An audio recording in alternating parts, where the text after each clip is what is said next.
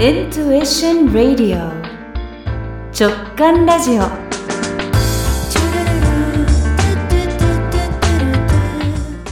こんにちは。ラジオ構成作家、ヒプノセラピストのあこです。今回はトータルボディセラピストのみゆさんにお話を伺いたいと思います。みゆさん、よろしくお願いします。よろしくお願いします。はーい。まあ、みゆさんからはね、私もボディトリートメントを受けたことがあるし、まあ、すっごく上手なの知ってます？ありがとうございます。まずはご自身から自己紹介してもらえますか？はい。えっ、と、私は代官山と恵比寿のちょうど中間あたりに、えっ、と、女性専用のプライベートサロン、エンプレスというサロンをオープンしまして、メニューとしましては、リラクゼーションサロンがメインなんですけど、えーアロマトリートメントとフェイシャル、あとは送信の機械を使ったメニューが一応3本で大きい柱があるんですけど、うん裏メニューとしてちょっとヒーリングのトリートメントだったりとか、あとはタロットの鑑定だったりとか、ちょっとオールマイティやらせていただいております。そうなんです。もう唯一無二っていう感じのヒーリングメニューもあるんですけれど、紆余曲折しながら結局は自分でお店を開こうっていうところに至ったのは何でですか？もう、この仕事、アロマの仕事を始めてから、この、なんていうのかな、サロン独特なんですけど、自転車操業なんですよ。うんうん。し、あのー流れ作業うん。っていうのがすごく見えて、うんお客様は癒されに来て、お茶もゆっくり飲みたいし、うん早く着替えさせられたくないのに、早く着替えさせられて、お茶飲んですぐ帰れみたいな雰囲気だったりとか、セラピストだと食べることもあんまりできないし、カウンセリングもなるべく短くみたいな。うん。なんかすごく、これってどうなのみたいな。うん。がすごくあって、で、決定打はコロナでしたね。うん。コロナで上の人と、上の人がもうセラピストをコマとしか扱ってなくて、まあ、本当に一番最初のやばかった時うん。が、もう、イギリスから来てるって明らかにわかる人でも、やれみたいな。海外からでもやれ。でも、こっちは何もわからない状態で、うん。もうすぐ、ね、なんか、緊急事態宣言っていうのが出るらしいよって言われてるのに、うん何の、あの、まあもちろん検温だったりとかそういうのもなしでやらされてて、うん。当時ね、当時。思いやりを感じないですよね。なくてうんそれでさすがになんかセラピストを守るという点でも、そういうのは取り入れた方がいいんじゃないですかねって言ったら、うん逆ギレされて、うん。上の人に。うんで、あ、もう私無理だと思ってう、んその2ヶ月後にもう辞めました。なるほど。そこからです。自分の思う、やっぱりケアとか、人うんとの付き合い方があるわけですよね。うん、そうですね。なんか自分ってよりも他のスタッフをないがしろにしてるところも嫌いだったんですよ。うん。それを見てて、なんだこのアンフェアな状況はと思って、それで怒り狂ったんですよね。なんかね、聞いてて、みゆちゃんらしいって。結構はっきりしてるから、エネルギーが強いんですよね。ねえ、なんですかね。本当に。ボディトリートメントで言うと、やっぱりエネルギーすごい強いなって思いますもん。込められてるみたいな。気持ちいいっていう感じ。嬉しい。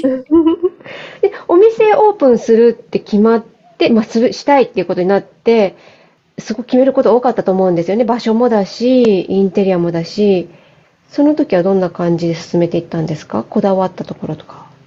一決めは本当に難航したんですよ。うん。で、最初自由が丘で探してて、うん。で自由が丘で探してても、なんだろう、土地の木が私と全く合わなかったんですよ。ああ、なるほど。なので、あの、お客さんで行ってる時は全く思わなかったのに、うん。土地に行って、全部なんか、え、違う、違う、違うで、うん。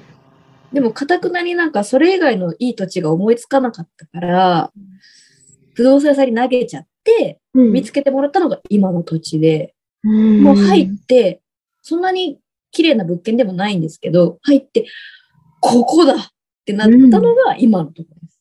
ああ、なるほど。もう自分と合ってたんですね。合ってたみたいです。うん。な写真を見ると、本当に落ち着いた雰囲気でラグジュアリーですよね。そうですね。やっぱ私のお客さん、ご年配の方とか、あとはもう、子育て、もうすぐ終わるかなとか、子育て奮闘中の方がすごく多くて、若い子ってあんまり来ないんですよ。うんなので、お家で休む場所がない方がかなり多いので、それでなんか自分のお家として、こう癒されて、ゆっくり贅沢な時間を過ごしてもらえるようなコンセプトでお部屋は作りました。なるほどね。アロマのボトルもたくさん並んでいて綺麗だなって思いますけれど、アロマに関してはどんなこだわりがありますか？ですね。アロマとか、あの、希釈するキャリアオイルに関しては、やっぱり肌に直接触れるものなので、そこはやっぱりいろいろ試してみて、私の肌がもともと弱いので、アトピー肌なので、自分の肌でパッチテストをまずして、荒れるか荒れないかで、こう、使うか使わないかを決めてましたね。うん。うん。私の時は、あの、やっぱり症状を聞いて、どうしたいのかに合わせてオイルを選んでくれましたよね。うん、そうですね。それもあるし、今は、それこそ嗅いでもらって、自分の直感で気持ちいいと思ったものを選んでもらうようにしてます。うん、いいですよね。うん、そうした方が、あの、体が本当に求めてるものとうん。香りって合うんですよ。うんうんうんで、後から言うと、確かに寝れてないとか結構あるので、それで選んでもらってます。うん。あと、メニューの大きな柱っていうかね、あの、特徴としては、除霊のようなこともしてくれる、まあ、ヒーリングですよね。それについても教えてもらえますか？はい。これは、もともと自分からやろうと思ってたメニューではなくて、うん人から押されてやるようにはなったんですけど、まあもともとね、私よりもすごい力が強い人だってたくさんいるし、霊媒師さんもたくさんいるんですけど、なんていうのかな、その人の疲れの根本に、たまにそういうものが入ってたりする場合もあって、うんその時に、あの、別でお金を取らずにやってたものを、だんだんきつくなっていったんですよね。自分の中で。うんなので、これを、まあ、それはメニュー化した方がいいし、あなたの個性であり才能なんだから、ちゃんとしたお金を取ってやりなさいって言われた時に、スイッチがパンって入ってうん、本気でやろうって向き合った時に、あ、私やっぱりでき、できるのかうん。っていうので、こう真剣に取り組むようになって作られたメニューになるんですよね。うんそう。まあ、押した方もすごく力のある方でしたし、まあ、絶対これはみゆさんの特徴だなっていうのは分かったと思いますけど、まあ、受けた私としてもね、あの、すっきり感がまた別のレベルであるなとは思いました。うん嬉しいです。だから受けていただいたお客様にも、急に仕事の連絡が来るようになったとか、今まで全然体が動かなかったのに動くようになったとか、うん彼氏ができましたとか、もう、わかる。そういう話はやっぱり聞きます。あと、一番多いのは、もやがなくなったっていうのが、もやって何ですか？多分ずっとこう頭の中でもやもやしてたりとか、うんなんか考えがうまくいかないとか、それこそ直感鈍るんですよ。うん。あ、わかります。目隠しされてる状態になるので、うん。それが取れて、はっきりするようになったとかはよく言われるし、施術後に泣かれる方とか、施術中でも泣いちゃう方とかも多いです。うん。それもわかるんですよね。あの、なんというか、まあ、満たされていくときに出る涙があるんですよね。そういう感覚、私もありました。うんうん。そして、この番組は直感ラジオって言うんですけれどね、その直感のエピソードを皆さんにゲストに聞いているんです。みゆさんの直感のエピソードって何かありますか？そうですね。基本的に直感でしか生きてないので、ですよね。直感エピソードだらけなんですけど、うん。まあ、もともとやってたタロットに関しても、うん。通勤中に歩いてる時に、あ、私タロットができると思って、その足で仕事帰りにタロットカード買いに行ったりとか、うん。もうサロンのオープンに関しても今お伝えしたように、基本的にはここだとか、今だで決めてオープンしたりとかもしてましたし、うん。この日今のヒーリングの要になっている巫女の勉強、講座とかに関しても、やっぱり私は今受けなきゃいけないって思って直感で飛びついたものでもあるんで、うん。たくさんです。そうですよね。でその巫女の勉強をしてるときに、あ、それが正しいんだなって思ったことがあるんですよね、確か。そうなんです。巫女講座で一番大事にしてることって、もちろん古神道とかそういう昔の日本人の考え方もあるんですけど、一番強く言われてるのって、自分の直感を絶対に信じなさいっていうのが第一に言われることなんですよね。直感を鈍らせるなって。疑うなっていうのが一番大事なところになりますね。その、鈍らせない方法ってあるんですか？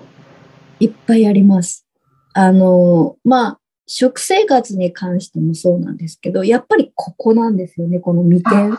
眉間。うんうん。そうここをクリアリングしないといけないよっていうのがやっぱり大事なので、ここで音差とかでここに入れるとか、え？もよくやりますし、音を入れるような感じ？音を入れます。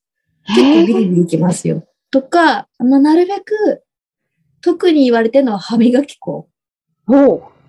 フッ素入ってるものは使うなとか、うん。ここがやっぱ鈍る。科学的にも鈍るんですよ。うーん。とかはやっぱり結構言われてて、まあ、あとは自分が見えたものとかに関しては絶対に口に出すっていうのは言われます。あ判口に定とかね出す。そうです。疑ったらもうそこから鈍るよって。うん。だから、あ、ここはやばいかもって思ってるお客さんとか、うんやばいって思っても気のせいかもしれないって言って行く人いるんですけど、絶対にやめてってもう強く言ってるんですよ。そうその直感は当たってるからねって言って。なるほど。多いです。うん。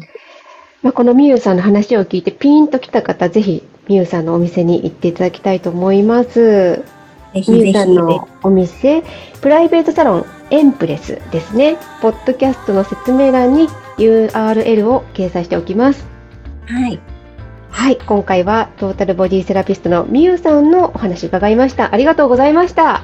ありがとうございました。直感ラジオ